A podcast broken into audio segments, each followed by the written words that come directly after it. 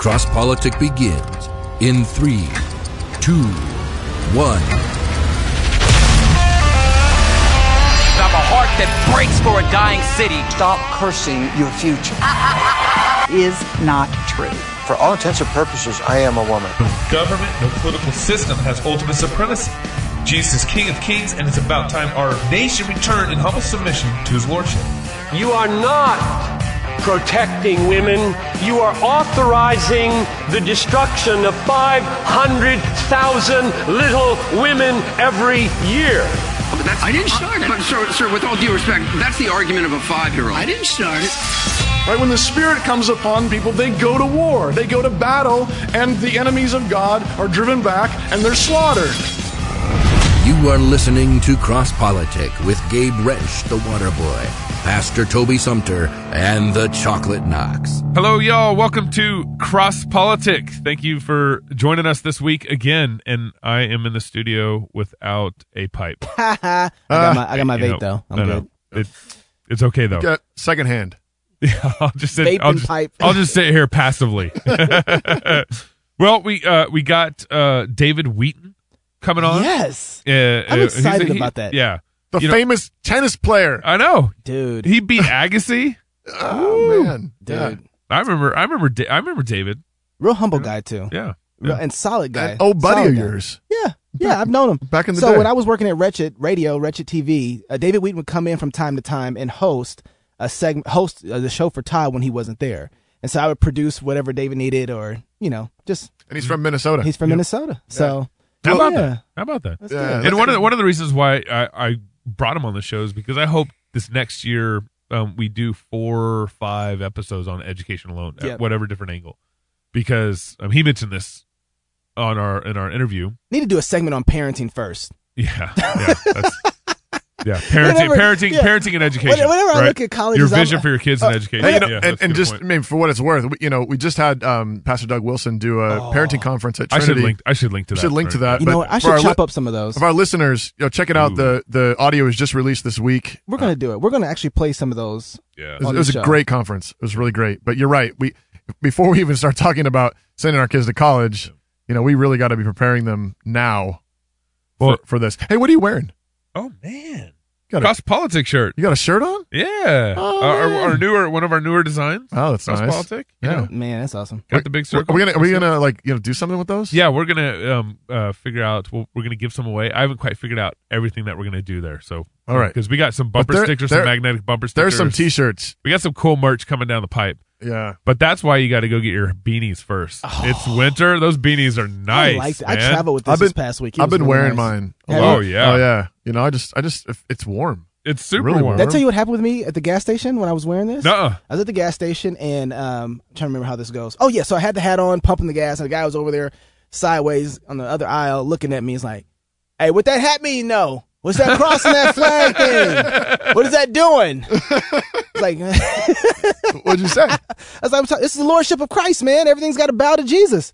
He's like, "Oh, oh." well, you, and I was like, "Hey, man, where you going? Why you running? Let's talk. I'll give you the hat." he just so it's kind of a gospel situation. you know? Absolutely, absolutely. Oh, that's hilarious. Yeah, we got some good hats, some good iPhone cases. Yeah, and- and memos. And Oh wow, we'll get to those later in the we're last. we're gonna listen to a couple memos today. Yes, and just just I want to say thank you first. Yeah. I'm gonna pull a Paul. Thank you guys so much for sending the memos. like I really appreciate it.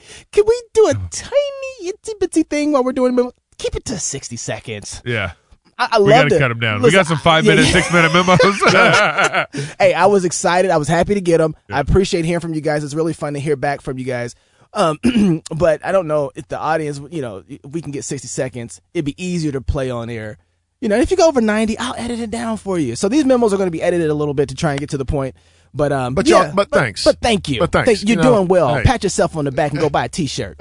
there we go. well, as you guys can see, we got a lot going on in the studio, and now we're going to get some cross politic news. That's a, a lot going on in the in the world. In the world. You like that turnaround, David? Was that the JFK I'm working files that Trump was working it. dropping? Yeah, did you see that? no, Yeah. no, I didn't. I'm watching him. Anytime somebody says, "Look at this big piece of news," you should be paying attention to. I'm like, "What you Yeah. doing? Yeah, right. What you doing? What's a going on magi- back there?" A magician is pulling a trick, right? I'm watching both hands. Look at here. Look at here. That's right. I'm looking in the black. What's going on? So I, I read this. Uh, this is actually really interesting. The number of uh, outlets have covered this. A, a former, the former NPR CEO, um, uh, went uh, when he stepped down from NPR, retired, whatever. Um, he went and decided to kind of go do, you know, uh, research as he calls it, and live in conservative communities. Go to NASCAR, you know, go Wow. and, and, and go, go all all out. Go Wait, to go to the NASCAR's bars. This is like you know. National Geographic. He wants to see them in their natural habitat. That's right. That's right. Well, and through this whole process, he became conservative. What? Yeah, I'm dead serious. Okay. He, he wrote. He he was written. Uh, uh, it's come out in different several news outlets this last week because I think he just Get kinda outta released- here. I'm dead serious. We should get him on the show. It's like, where were you That's hanging out at where there was Yeah. no conservatives? Yeah. It's like, oh wow, look. At this." He's like, I was at NASCAR. Like, Yeah. honey, look at that one. He's conservative. He was never standing in the pit row before. at NASCAR. Um, Really? He he hung out with the Tea Party. He hang out. well, he did some things I probably didn't even You- want to do. I, want, I wonder if what he did was just he actually started thinking. Oh, Well, well, but the problem is he does work you- at NPR. that- that's that's that's so true. But you, you go into DC and you go into this bubble, and you got all these liberals around you. And let's say uh, Barack Obama is president while you're Right. CEO of NPR. I mean, it's just it's all liberal, and and and you don't have to deal with or honestly interact with any conservative, you know, You know, and- and- Any any thoughtful conservatives Yeah, right. actually arguing their points. And let's be honest, there's a difference between dealing with and liking someone's argument and then getting to know the person behind it. Sure. There's a whole different world when Christians, um, even if our evangelism, our evangelism needs to be soaked with our lifestyle. Right. You know, so that people are not getting two different narratives. And sometimes Uh-huh. with conservatives, you get Rush Limbaugh who wants to cut your head off. But if you actually sat down and had dinner with Rush, like this guy is actually enjoyable. And then he expresses another viewpoint or, or gets you to where how he's thinking this way differently. And Well, you're this- like, oh, I get that. And this really and it comes down to the fact that Christ really does make a difference. Yeah, I- I think I think so much so, so so often people are like, well, you know, the divorce rate's just as high in churches and whatever. It's like, well, I know we haven't been faithful, but Jesus does make a difference. Yeah. There are things there are sins that we need to repent of, but nevertheless, if you're in church, you're going to you're going to see the grace of God at work in people's lives. Yeah, absolutely. It's going to make a difference. Yep. So he went to yeah he went to some churches, some conferences. Imagine that. Um, Listen to church community actually talk about real solutions for helping the poor and social justice and Mm. stuff like that. Well, so he mentions God. he mentions all uh, that. I think what really won him over was the pig hunting in Gonzales, Texas. hey man, look, bacon He ta- changes he talks about bacon. No, changes no, you. no. You missed it. It was Texas. No, it was bacon. It was. I didn't even hear the Texas. No, bruh. Bacon trumps No. Texas. it's, a, it's, it's a new creation. Yeah, bro. It's a new creation. so he never held a gun before, and he goes pig hunting in Gonzales, Texas, and they put him off to the side to kind of practice with his gun away from everybody else. Like, what's what's what's up with Here, him? come over here and we'll flesh out the wild pigs deal, all right? They'll just come running right by, all right? You just pull the Oh, trigger. man. Oh, that Man. cracks me up. What's the guy's name? Uh, his name is. Let me pull it up. We should get him on the show, Gabe. You No, have the right. magic to pull this kind of thing off. No, you're right. You're Get him on the show. I'd really like to know. Yeah. I'm Ken Stern. Ken Um, he's now he's now the president of uh, Palace Palisades Media, um, and former CEO of NPR. Wow. Wow. So now he's he's got a book out. This is yeah, you're right. I should get him. Uh, and Harper, Re- Republicans like Republican like me, how I left the liberal bubble and learned to love the right. That's his book. Mm. Kind of interesting. Did he become a Christian? Do we know that? um, He will after we get him on cross politics. Okay. yeah, I haven't Let's read enough to Okay. to find that out. He's on a slippery slope. Hey guys, you know, know, what you need to do, don't you? Oh yeah. What you need to do is Tag tag, him. on Twitter. Tag him. Tag Yep. him on Twitter. Tell Tag him to come on, Twitter. cross politics. Yep. Kern, let me let me let me get his name again just for our listeners. Yeah, tag him on Twitter. Kern Tag him on, tag him on Facebook. Stern. Ke- Ken Stern. Ken Stern. Ken Stern. Kern Stern. Mm. Gabe, try that one more again. no, Ken Stern. There we go. There we go. Thank you. Thank you for a second. Uh, another thing that um you you you saw this article Which one? this week where um about 50 kids a week are referred to sex change clinics in the UK. Yeah, and they're like Kids. and yeah. Kids. How old are they? The age group is what it was though too. They're bo- they're like younger than ten or something like that. Yeah. I mean they're they're As as young as like four. Yeah, yeah. something like that, that. was absolutely Yep. It was a it was young, and they're going through hormonal treatment. They're actually going through actual below the belt and above the belt surgeries. Hmm. Um, I mean, it's a it's fifty kids a week in the UK. These kids are, you know, playing with play clothes. They're they're just learning to talk. You know, you know. learning to read a book, and and the parents. So I think what you kind of see is like a. Um, I mean, it's obviously the parents that are pushing this. Yeah, I guess It what- has to be right. Well, it's the schools. It's everything. the culture, a whole I mean, there, there's an. A, there's, but no, no. Specifically, there's something going on with the parents that are doing this. They they have to get them in the car to drive them to the clinic. I mean, like you know, there's a real parental uh, Well, force going on well, I behind think, the, this. I think the parents, though, I mean, we abdicated a long time ago, so we already have a view that the children belong to the state. Uh huh. I mean, that's that's what government education means. Yeah. Right. I mean, oh, it- it- Christian, get your kids out the public school. it, it, it mean, I mean, so this you go back and read, um, read some um, messianic nature of American education by Rushdoony. Mm. Um, it was a great place to start, but he goes back and he and he he pulls out the writings of John Dewey and the other founders of the American public education system, Yeah. and they are saying explicitly back in the day, Yeah. we need to start schools in order to get the kids out of their parents' houses and out of the churches. Right. Ouch. This is this is decades, decades, long before Right.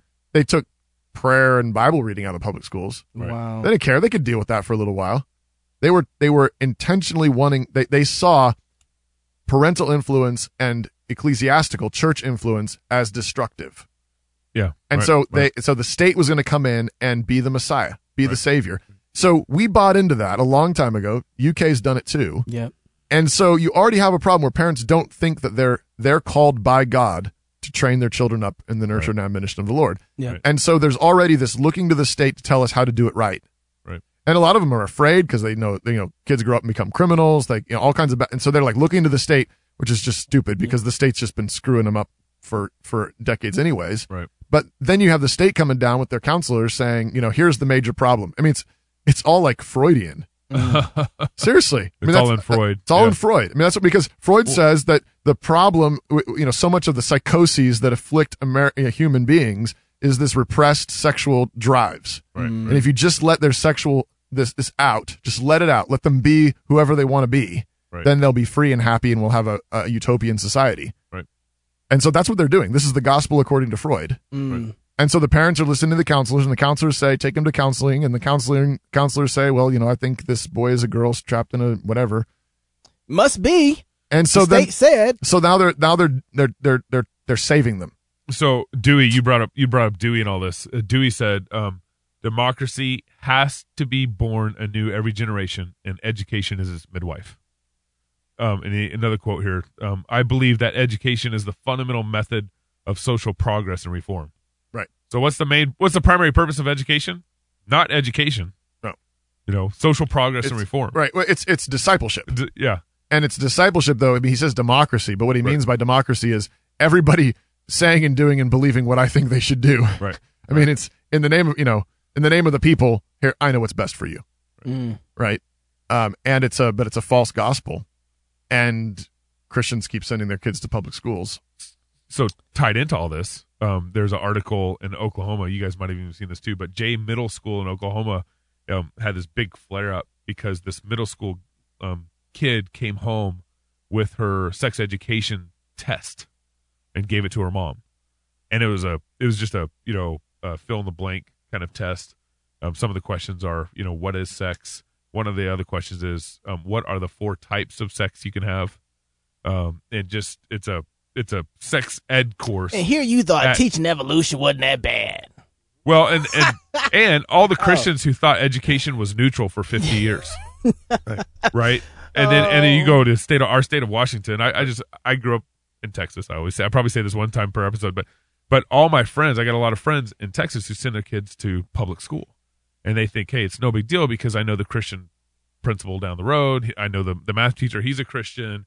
Um, we do see you at the poll once a year. Right. All these good things, and I just want to grab their ear and take them up to the state of Washington and show them the transgender bathrooms that are developing. Every new government building in the state of Washington has to have a transgender bathroom. That's code. Right. And the, and the problem is, and we're going to touch on this when we talk to David in a minute, um, but it's the, the problem is, is that Christians, I think, for too long have thought that you can basically coast. That's right. And so as long as they're like, well, there's Christians in there, so they, you know, they don't like force evolution down our kids' throats. They don't, Yeah, you know, right. in you know, in our state, there's a lot of Christians in the school, so you know, they don't force the transgender stuff or whatever. Right. But okay, but that's not the issue. We need to be training up soldiers, Come on Yeah, now. right. right? We need to, Yeah, we need we want fighters. We want we want our sons and daughters to be arrows. Yep. Right. That's what that's what God says they are. They're arrows in the hand of a mighty man. Right. They're, we want them to to rise up and stand with us in the gates and contend with our enemies. Right. So we're training them to be to fight. But if they go and they act, as soon as you try to have them fight, they're going to get kicked out. Yep. You- Yeah. You're not allowed to fight. Right. And so what you end up doing Just is wear a cross politic T-shirt right.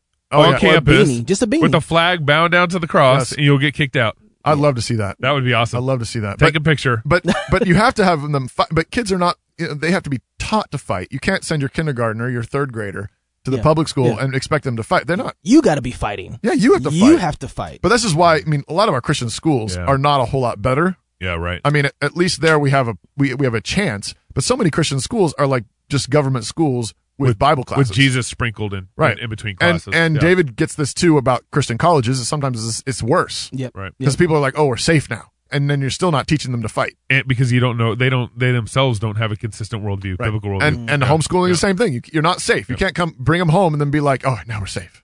Right. Uh, Not unless you're teaching them to fight. Lean into it. Lean into That's it. right. They, they need to know who the enemies are, and you need to teach them to take it down. Take them down. That's what we got to do. That's right. When we come back on Cross Politic, the man, the myth, the legend, David Wheaton is going to be with us. University of Destruction is his book. More Cross Politic with David Wheaton when we come back. Canon Press is a publishing house located in Moscow, Idaho. At Canon Press, we create and provide products that sketch a vision of the whole life, a whole culture, a life full of beauty, tradition, education, community, laughter, and celebration. Unashamed of Christ and sharply at odds with the values of modernity. A mature culture with the church at the center, living out the good life, one family at a time. We believe our book, audio, and visual selections reflect this exciting life that God has given us under the sun. As the wisest man said, go eat your bread with joy and drink your wine with a merry heart, for God has already accepted your works. CanonPress.com. For 21 years and counting, New St. Andrews College has sought to obey Christ's Great Commission to disciple nations and build him a house. Not just in Jerusalem, but throughout the world. Not with stones and mortar, but with living stones. We build and fight. This is the task of a Christian liberal arts college to equip students with the tools to build and fight. And this is our joyful task as we seek to graduate leaders who shape culture through wise and victorious living. To learn more, check us out online at nsa.edu forward slash explore.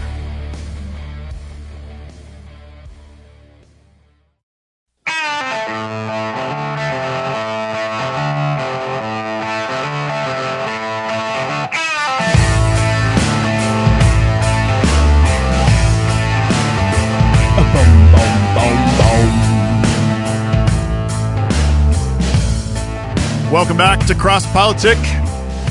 This segment is brought to you by Ciroc Peach Vodka. I- I'm on my Diddy Oh, my right now. goodness. I'm on my Diddy. Uh, we got with us David Wheaton is our our guest today. David is Hey. uh, an au- you just like because his, his but- name is like your well, name. first of all, his name is David. Yeah. but I actually know him from a long time ago. So yeah, Yeah. apparently, haven't- apparently, Knox is more connected than we realized. Seriously, I keep that Yeah. on the down low. Yeah. Anyway, David is an author, radio host, and I didn't know this till five minutes ago. Former professional tennis player. Yeah. What? you don't remember David Wheaton? Where have I been?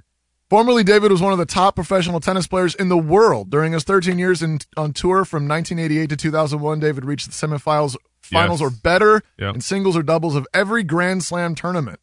Yeah, Yep. boy. Jeepers. He wore those tennis shorts well. Uh, and they were short back then. uh, they were. They were. He attained a career high singles world ranking of number 12, won the prestigious Grand Slam Cup, represented the U.S. in Davis Cup competition. Wow. Yeah. Scored victories over notable players such as Andre Agassi, Jimmy Connors. Oh, my gracious. Um, on a personal note, David was born in Minnesota. That's why you like him. Well, There you well, go. He's from Minnesota. Yeah. you know. Uh, he's married to his lifelong best friend Brody. They are the parents of a, I think you said four year old son. Yeah. And they have two Labrador retrievers. I have a Labrador retriever actually, also. I, have a, I, have a Vizsla. I got six kids. six kids. You got six kids. That's, Now- all, that's all you need. David, uh, it's, it says here also, you're very thankful for your faith in, in Christ, your family, and living near where you grew up in Minnesota. You're, auth- you're also the author of the book, University of Destruction Your Game Plan for Spiritual Victory on Campus. And I think that's really what we wanted to um, uh, tag you with is so talk to us a little bit about um, this book. Um, what's going on in the universities and um, how can Christians be prepared for that? But um, thank you for being on the show. Well, it's great to be with all of you today, and uh, thanks for featuring this topic. It's it's a really important one uh, because this transition to college, you know, going from high school to college, is I think one of the most major transitions that anyone can face in their life, and it's so critical because you're going from a point of uh, as a teenager living at home, let's say parental parental dependence, to all of a sudden more independence from having more parental values to forming your own personal values. And I remember I heard someone say in a radio interview one time that they thought the most important decisions that one makes in life are be- between the ages of 15 and 23. And that seems pretty incredible. But as you think about it, you know, how, how much you choose to study, you know, where you go to college, what major, you know, what Mhm. career you're going to go into, who you're going to date and possibly marry. These are very, very important decisions that sort of sets your life going down a t- certain track.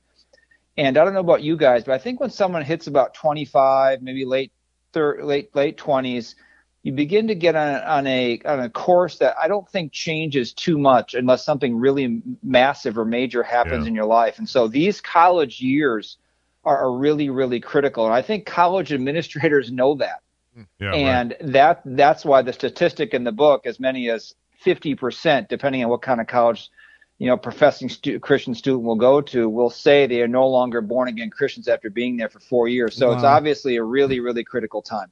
David, when I was, I started doing uh, on-campus evangelism. The University of Idaho is here in Moscow. Um, Washington State University is ten minutes away across the border. Um, so we have tons of college students, public universities here around here, and I started doing evangelism on campus about five or six years ago, and that was one of the most striking things to me. I, I went up there on campus to to meet students and and be a pastor on campus and present the gospel to them. And I was expecting to meet a lot more students that really had very little church background at all. And when I got up on campus, I was astounded by how many students told me that very thing. I grew up in church, I came to college, and now I don't believe anymore. It was amazing. Um, I realized that one of the reasons I needed to be on campus was to minister to these these kids, the kids that, that grew up in church, you know, for the sake of their parents, for the sake of their youth pastors, for the sake of their families, um, to you know call them back to faith in Christ. So what do what do you what do you think? What's what's wrong? Why why is this happening? Well, first of all, it's my own personal story. Um, you know, not just a statistic or a survey. You know, I grew up and I grew up in a Christian home, just like you were saying. I made a profession of faith when I was five years old, just believed in Jesus in a very childlike way. I grew up in a pretty protected environment. I had really blessed with wonderful parents who are still living today. They were committed Christians, not just on Sundays, but all week they lived it out. I think I had that second generation syndrome where you just sort of always had it and sort of maybe cultural uh, rather than very deep and personal. And so as I got into my teenage years, I went from being an early professor to being a teenage digresser. And it just the, the the attractions of the world, the flesh and the devil, um, the lust of the eyes, the lust of the flesh, the bull, the pride of life, you know, started to ha- have a strong allure to me. And I started going down some wrong roads and wrong relationships. As I went off to college at Stanford, it was really difficult for me because I was not prepared for what I was going to face on campus, both in the dorm room uh, or the classroom. I remember the first thing I experienced in the classroom was in our Great Works of Western Culture class, we were to read the books of Genesis and Job along with other books by Plato and Aristotle. But we started out with Genesis and Job, and I thought, well, this will be pretty easy. I'm kind of semi-familiar with that, Right. even though I never really read the Bible for myself. You know, just didn't really read it. That's that's not a very good sign of a believer, but that was the case. And so when the teacher and the students started just completely deconstructing scripture, I honestly had no idea what to say. And then, and then in the in the in the dorm room, you know, the the sexual ethic, uh, the drugs and alcohol. I mean, it was it was really a, a system that is conducive. You could almost say designed, but I won't go that far. But conducive uh, to breaking down, uh, and I'll use a Christian word, evangelizing yeah. uh, students away from their faith in Christ, a biblical worldview.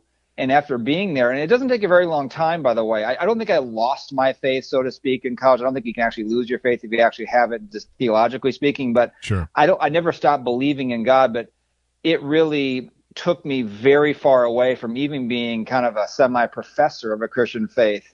And I think it does the same thing. The transition is so traumatic for so many students who grow up in Christian homes, as you were saying, after being there for four years, they've been so, they've drifted so far and been pulled so far away that they just don't even profess it anymore after four years in college. Yeah. So, so David, you, you pulled up the stats earlier. Um, you basically said about, um, uh, well, I see it on, on your cover here too, but 50% of Christian students say that they've kind of lost their faith after four years in college. Um, the Southern Baptist uh, Convention did a study kind of on their own students, so it's probably a little more narrow than the percentage that you're referencing um, in that study. And and they did their own study, and it, they found basically about 60 to 80 percent of their kids are losing their faith their freshman year at secular university.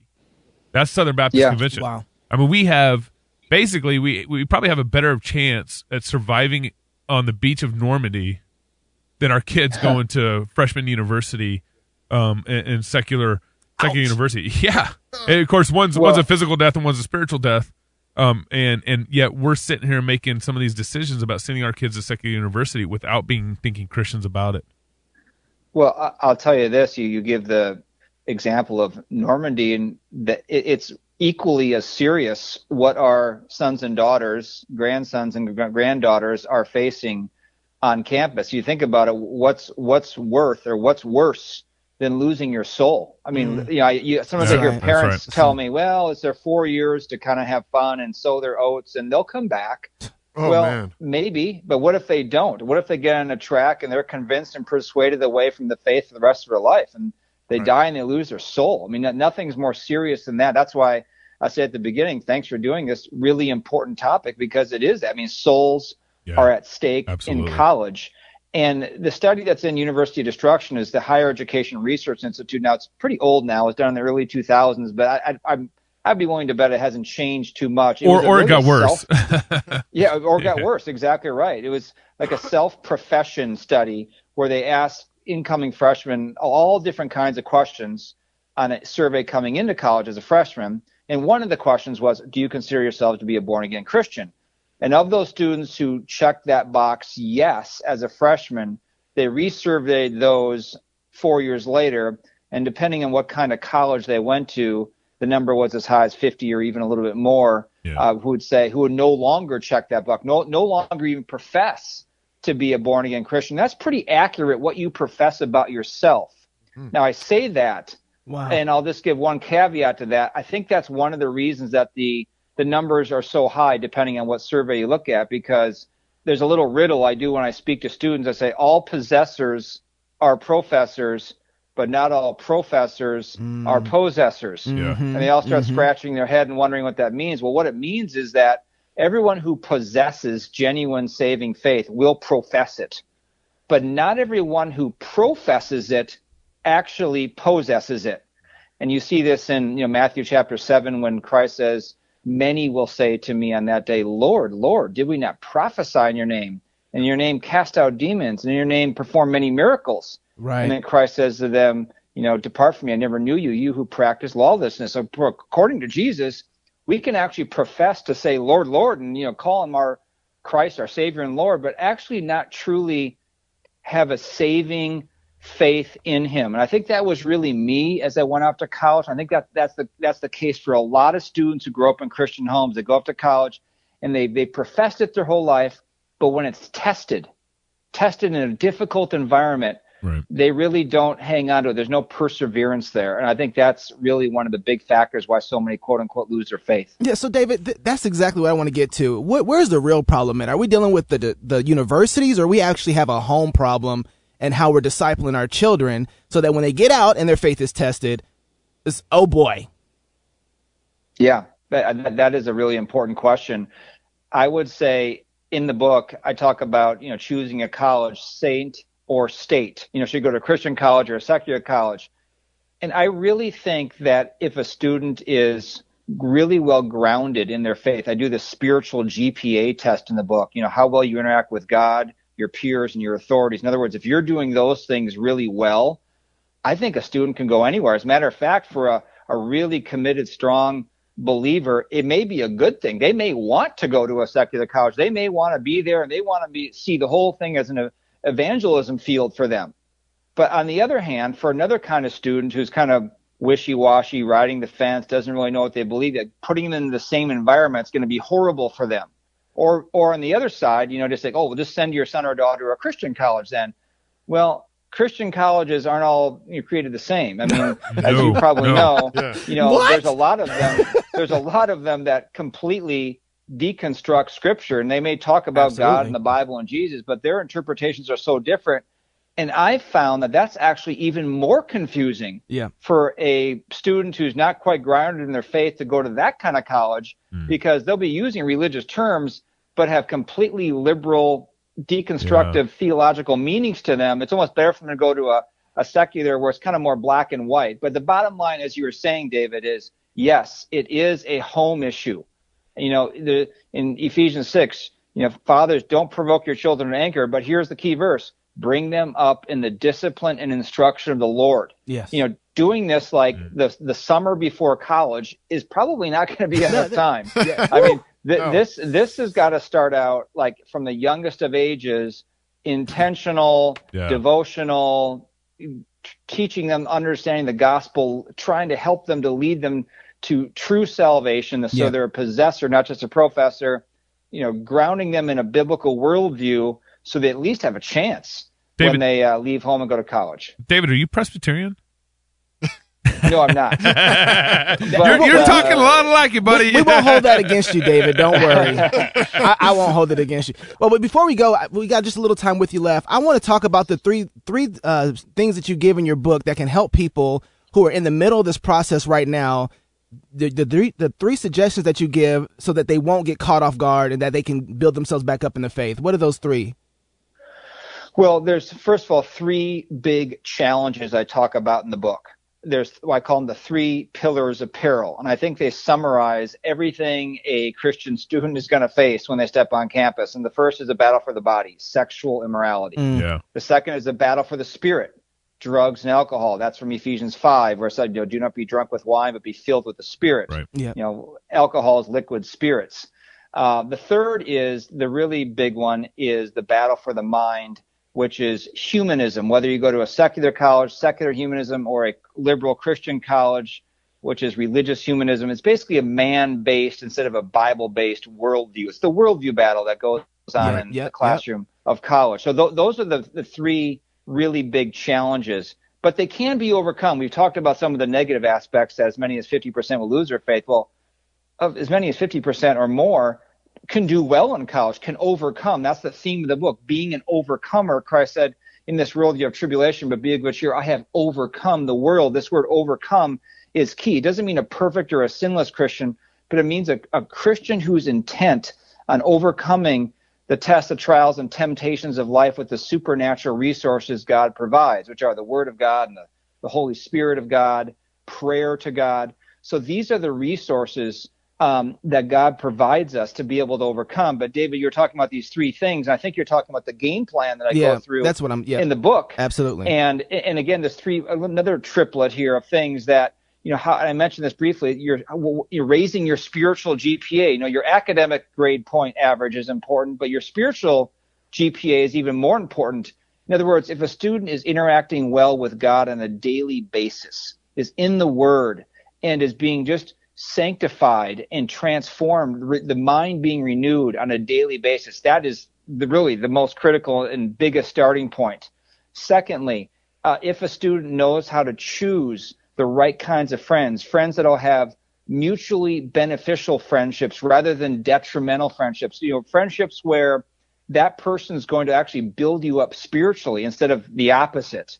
And then finally, the authority issue is where a student understands that God puts authorities in our lives, whether they're parents or uh, you know church leaders and others. He puts them in our life for protection and direction, not not as a, a way to ruin our fun, but when a student realizes he can use his authorities in life for the protection and direction, when he goes off to college, there's very little authority away from parents, away from the home church, mm-hmm. and to mm-hmm. seek out certain levels of authority in college, you know, mentorship, maybe a Christian family, maybe a church, maybe a Christian uh, ministry on campus. These are important things for a student to be plugged into uh, to be able to overcome in college. So those three things: interaction with God, peers, and authorities. If they're doing those things well, they can be an overcomer on campus. Mm. I know one of the things I think I've I took me a long time just come to just realizing.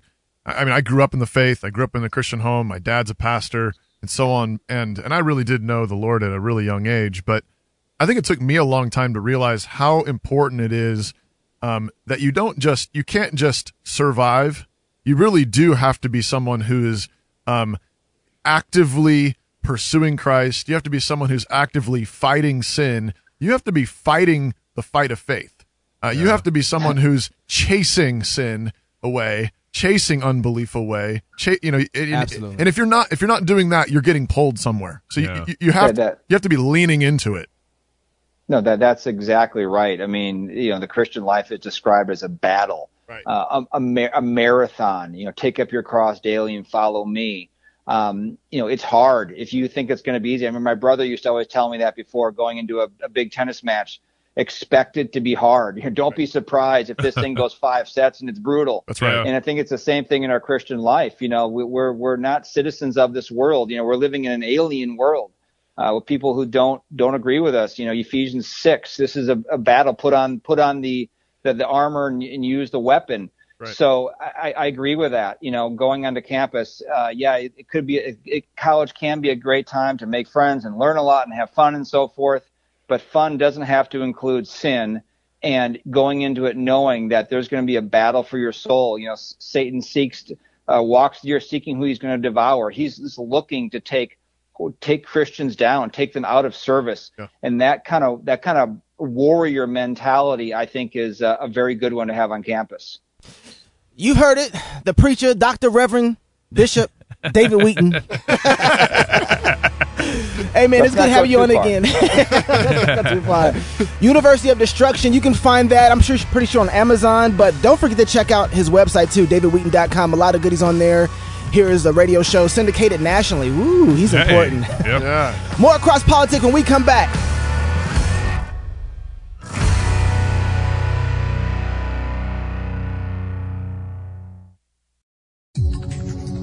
This is Cy Timbrunke with Answer Anyone Apologetics. In California in the 1950s, car ownerships were printed on pink paper. Racing for Pinks was a drag race in which the loser of the race would forfeit ownership of his car to the winner. Now imagine you were going to have a race for Pinks. The first thing you'd want to do is make sure your opponent actually owns the car that he's driving. Let's say you produced your pink slip and asked your opponent to do the same, but he just revved his engine and yelled, Come on, let's race. What are you afraid of? Now, you might be confident that you'd win that race, but you'd be crazy to race him if you couldn't prove that the car was his. Even crazier if you knew that he'd stolen it. As Christians, we're commanded to engage people with the defense of our faith. Our opponents will come at us with logical, scientific, and moral objections to the existence of God. But who owns logic? Who owns science? Who owns morality? Jesus Christ. In Romans 11:36 we read that from God, through God, and to God are all things. When the unbeliever attempts to engage you, they're doing so with stolen goods, and we let them. Jesus Christ has equipped us with tools for reasoning. Don't let the unbeliever steal them when they want to engage you. Make them account for them. Make them show you their pink slip. For more apologetic answers, visit answeranyone.com.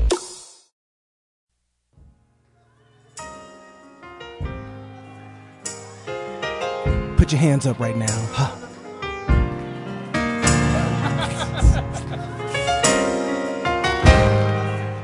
Here we go.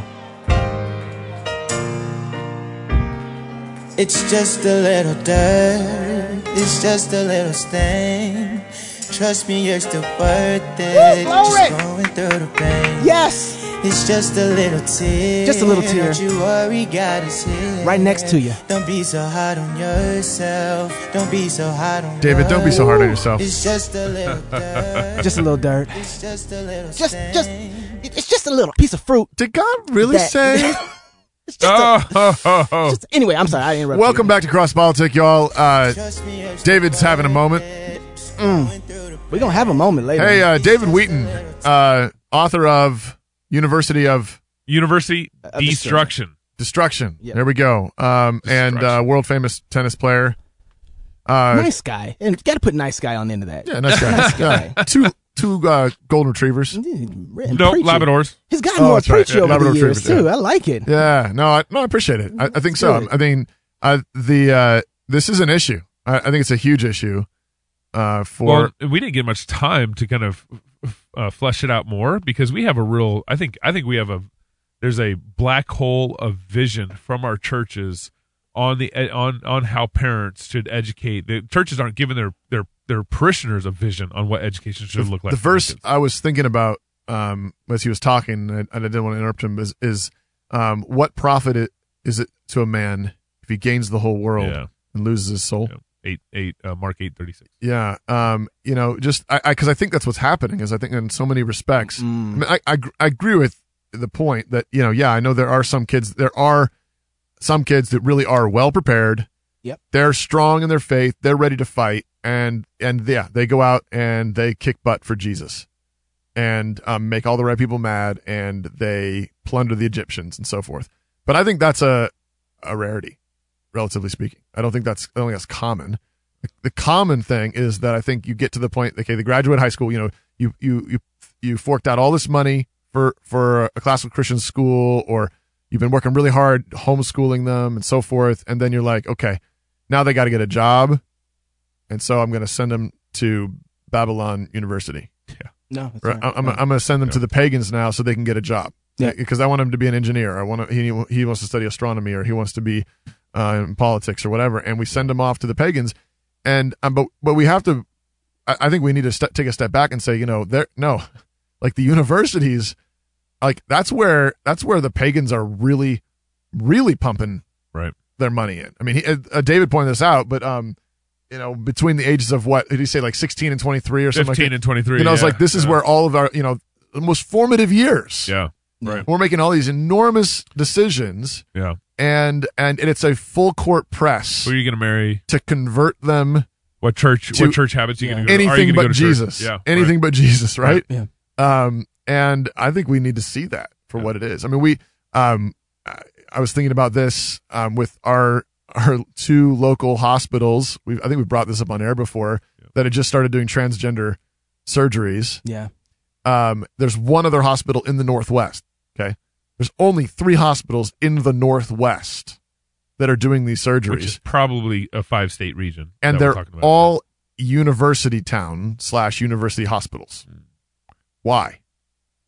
There might be more reasons than this, but I suspect it's because there is a high concentration of liberal ideology hmm. in town, Yep. and there is a high concentration of vulnerable, swayable, malleable souls. Yep. Thousands and thousands of young men and women who are trying to find themselves Yeah, strategic. and it's strategic. And it's sort of the reverse of Jim Wilson.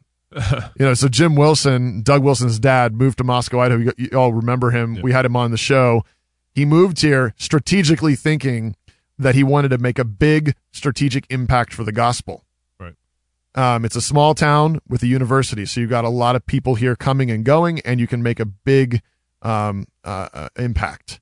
Right. Yeah. I think there's something kind of reverse going on here Yeah, they see it too. where they're seeing it too and they're saying this is strategic there's a there's a high concentration of liberal ideology already in the university town in the universities and we got a bunch of kids that are vulnerable and we can get them Yeah.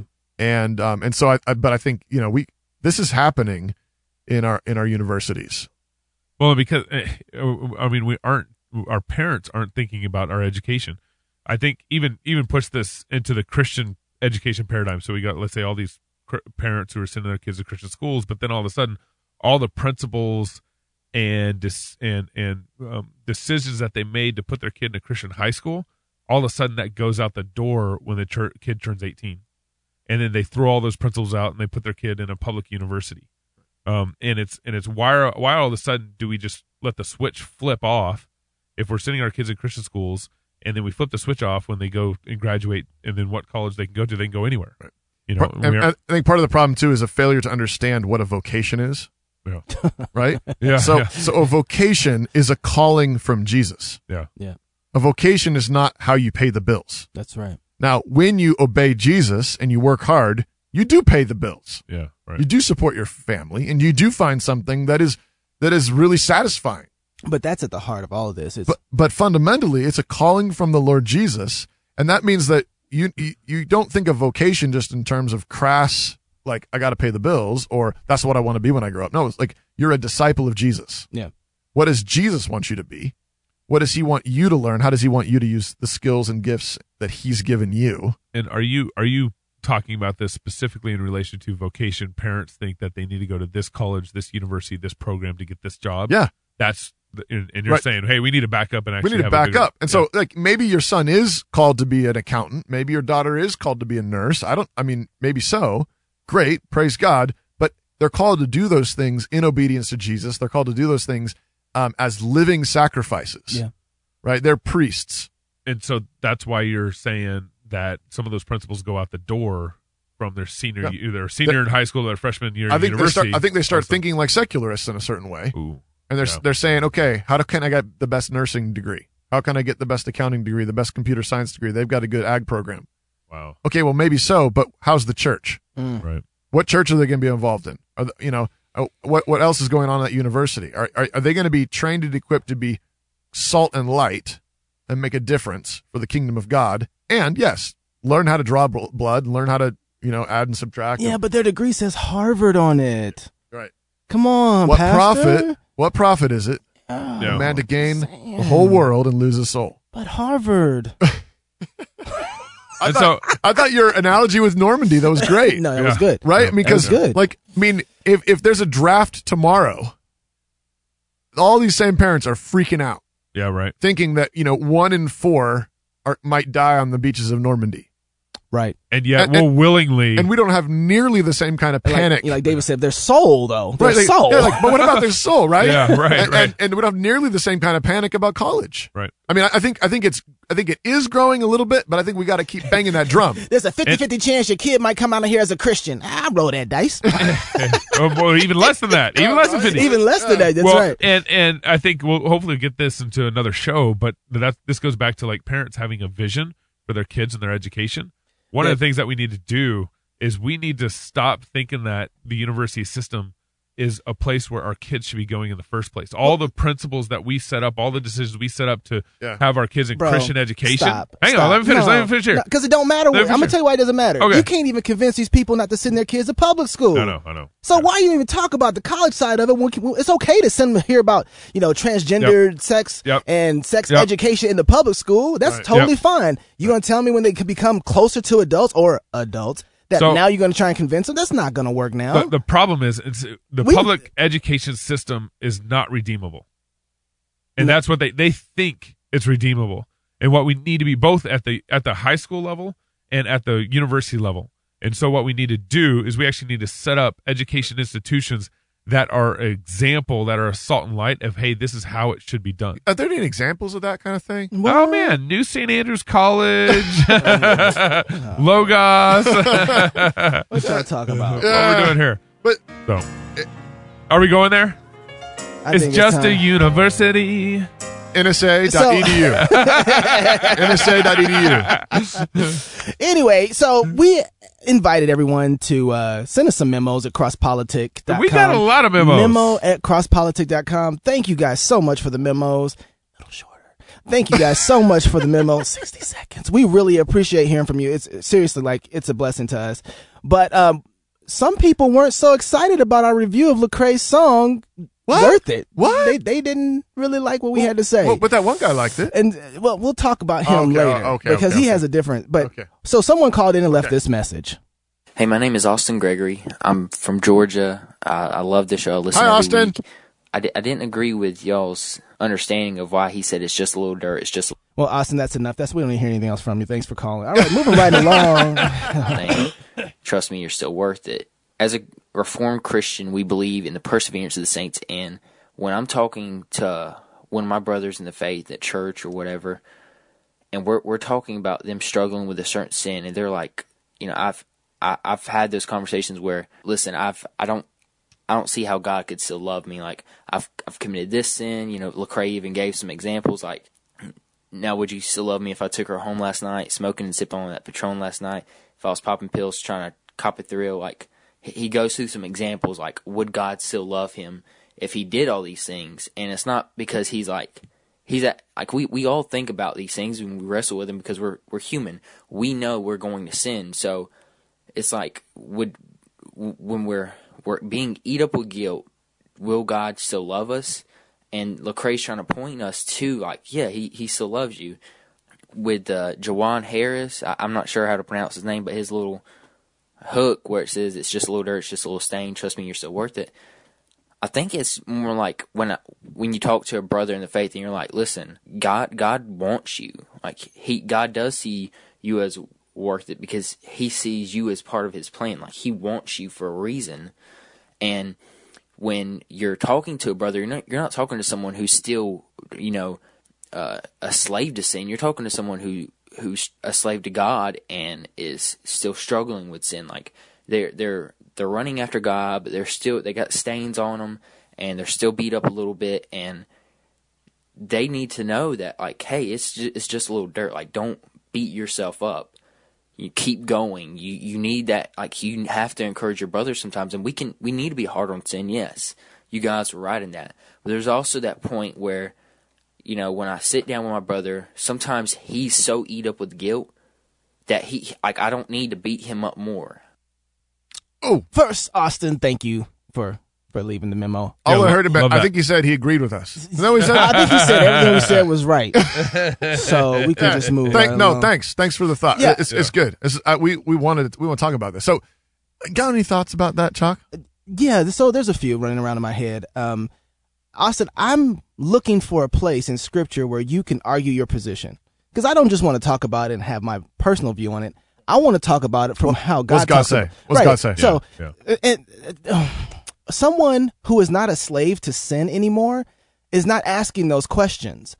Someone who understands justification and sanctification. So if, if they don't understand justification, sanctification, then we can teach them that. But someone who understands justification understands once justified for eternity, done, over. You are made righteous. And through this process, God is sanctifying you, not letting you go, not turning you away. He will always be your righteousness and you will always be his friend wrapped in his righteousness and be sanctified through this process. So if there's any way that we want to encourage somebody who's struggling with sin, we take them back to the scripture, say, man, what are you talking about? You were justified. You have been justified in Christ. He died for your sins. You don't have sin anymore, right? Um, you have uh, you have your righteousness in Christ and you're being sanctified through that process. So someone who is dead to sin, they don't ask those kind of questions. They don't ask those kind of questions. They're not struggling with that. Okay, and, and so And let me just throw out there something too. Yeah. I know. I'm sorry. I just, No, no, interrupt, no, I just yeah. interrupted you. I need to Pre- vape. in, pre- I need you're to- preaching. I'll vape in between that. Okay.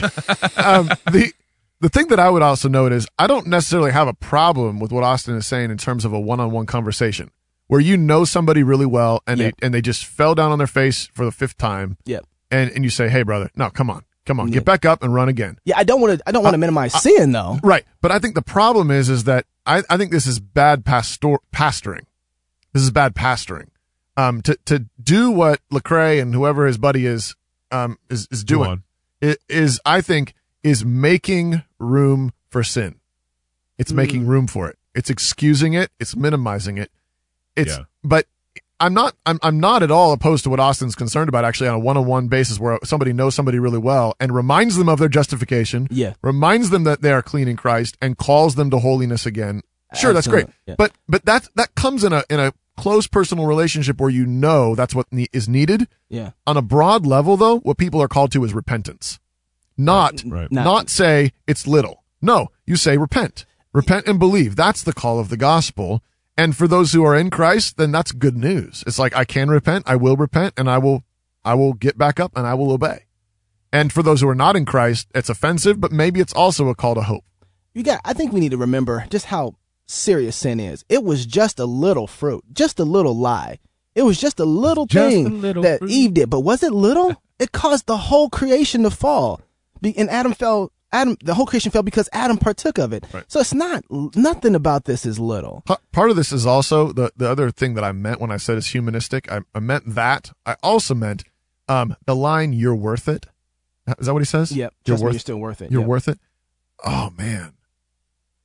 I, I, I think that's something that's laced through tons of evangelicalism. Yep. Like, there's this. That's the- humanism. It's human, right? You're worth it. Well, But you're not. That means basically, No, basically but Jesus is I don't have saving you because you're worth that. it. Yeah, like that what you're God, saying? like Yeah, yeah, yeah. it's like something special about you, and God was like, "I Yeah. need something to feel fulfilled. I need, No, no, no. I need you." Toby, you're worth it. No, he doesn't need us. That's right. Yeah. He No, no. doesn't, and that and that the point of that is But that's not the gospel. The is go- that you're not worth it. you're not worth it. That's Yeah. exactly right. You're filthy. You're not worth it. There's and, nothing in and you we have yeah. and we have sinned to such a degree that we have completely obliterated. it. You know, we, we it's it, it- there's no good in us. So how do we actually encourage someone?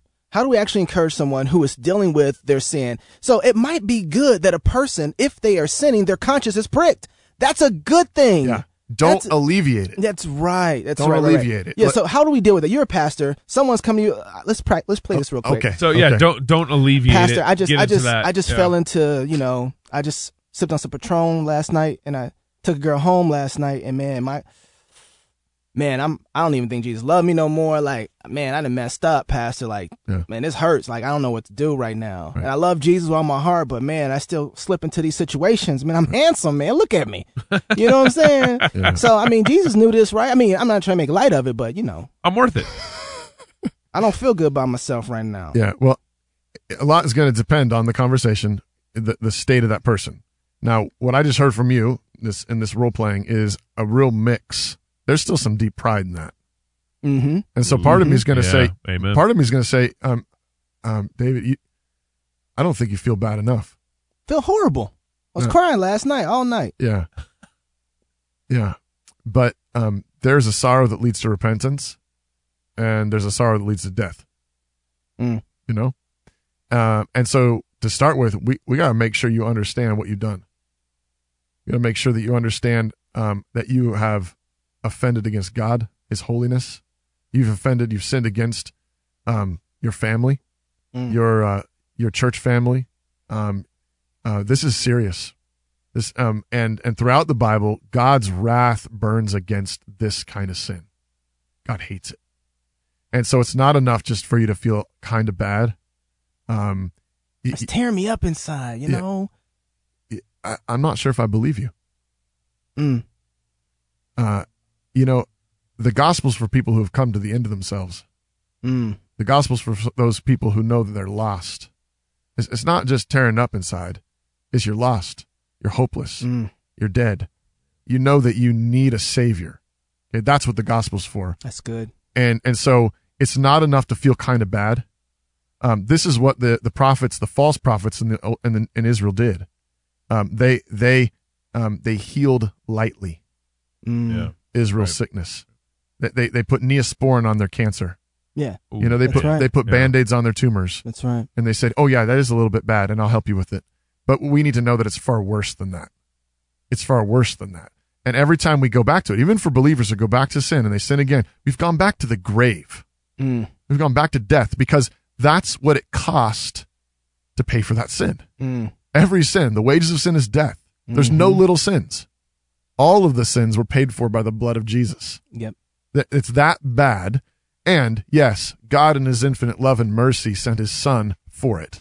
Can I can I make a little comment here? Yeah, go ahead. This? I think I think part of the reason why um, people are sympathetic to kind of Lecrae in this argument is because that too often Christians want to run to comfort the person. They want to start with the comforting and then back into okay, yeah, you did you did sin here, but they want to start with the comfort. Yeah. And and all you're doing is you aren't even dealing with the wound well yet. Yeah. And Can he who just- dead to sin continue therein? How, how do you do that? You, you've, you've been You dead can't. to this. You so can't. if something is, keeps going on and this person keeps feeling broken about because it keeps happening, this is actually a person we should consider for church discipline, guys. And because we see very little of this, we think, oh, it's just something we got to patch up. No, this person that's continuing in sin and having the situation, hey man, you need to talk to your pastor. Yeah. There, there you might not be saved. Right. You, like you should have a different concern for them. Right. Right. Now, I'm not saying everybody who is struggling with this is that way. I'm just saying that there's a point. This kind of conversation, especially in the context of the song, I'm a little more concerned for that person Right. in this context of the song than if there and if there's a pattern of sin that's developed, the the person, I mean, this sometimes does happen. I mean, it, the people, you know, there is a, there is a struggle, and and sin is not eradicated all all at once. That's right. And people and Christians do fail numerous times. That's right. And some, you know, Jesus says, you know, when they ask, "How often shall I forgive my brother?" Well, 70 seven, sometimes, you know, he, if he says, "Please forgive me," you forgive him. That's right. Um, God forgives us like that Amen. right? But at the same time, we we cannot we, we play games with ourselves. Be like, hey, I'm I'm sorry. So if I did this, Lord, would you still? Yeah. And if I did We- we that, start playing how much do I have to do before you don't love me? And we and we make What? and what we're doing is we're making room for sin. That's right. And we're not loving holiness. We're not loving righteousness. We're not loving God. And that's the thing that God wants. And so I don't yeah, somebody can fail over and over again, but what I want to see is is are they are they really heartbroken and are they broken more? I mean, we, you should be getting more angry with that sin. You should be hate that sin more. That's what that that's godly sorrow Amen. that drives us to repentance. You're not questioning how many things I can do before No. you. you just, Yeah, and- where's the line at, Jesus? Right. But No. I, I I mean it's you are really torn up and you are you are really lost and you know you need a savior. Mm. At that point of desperation, God's there with the loving arms ready to welcome you home. Right. Right? Yep. And and the church should be there. And that's when we get to say there's no there's no condemnation, No that's for those who are in Christ Jesus, Amen. right? Right. There's a way to deal with sin that doesn't uh, make light of it, and at the same time lifts the person up in Right. Christ. Right. But love doesn't pull punches. Love doesn't refuse to tell the truth. You don't come into the ER with, you know, bone sticking out and you don't want the doctor to say, "Oh, it's just a little Yeah. little bruise." We'll bruise." just yeah, no, you tell them the truth. yeah. Here's Zach. My name is Zach, listening in South Dakota. In Hey, your Zach. conversation about Lecrae recently, you guys really put it into the most simplest terms that I have not heard yet. Well, Zach, you know what? We just need to send send Zach a T-shirt. He, he needs a T-shirt. You know I mean? We you should send that there was Austin one, too. Issue that I should. had with Lecrae's most recent music, with a lot of the things he has said recently, but I couldn't quite put it into words until you guys broke it down into its simplest form, saying that it's a watered down gospel. That's what it is. It's humanism. It's not leading people to Christ. So, correct me if I'm wrong here, but if we're not leading people to Christ, it would seem to me that the only other option is that we would be leading people to hell. Oh, t- uh, Zach, boy, he's just straightforward, isn't he? That's mean. you said it's mean. That's mean. it's just mean. But it's what Jesus said. Yeah. There isn't there isn't another Right. option. This is what you were saying when we were talking to David Wheaton. You can't just be standing still in the middle of this and think that you're still going somewhere. Yeah. There's Yeah. either fighting or it's retreating, right? That's, that's the same thing. That's right. Uh, amen. Uh, yeah. So no, I, I don't. I don't have a problem saying that at all, Zach. If No. you're not leading people And, to Christ, Jesus said he, he condemns the Pharisees and says, you know, you go, um, you know, many many miles to make a convert, Mm. To make him twice the son as hell, uh, son of hell as you. Yep. Right. So religious people have been doing this at least since the time of the Pharisees, Whoa. right? Yeah. Sending people to hell. ouch! You said Lecrae been around for how long?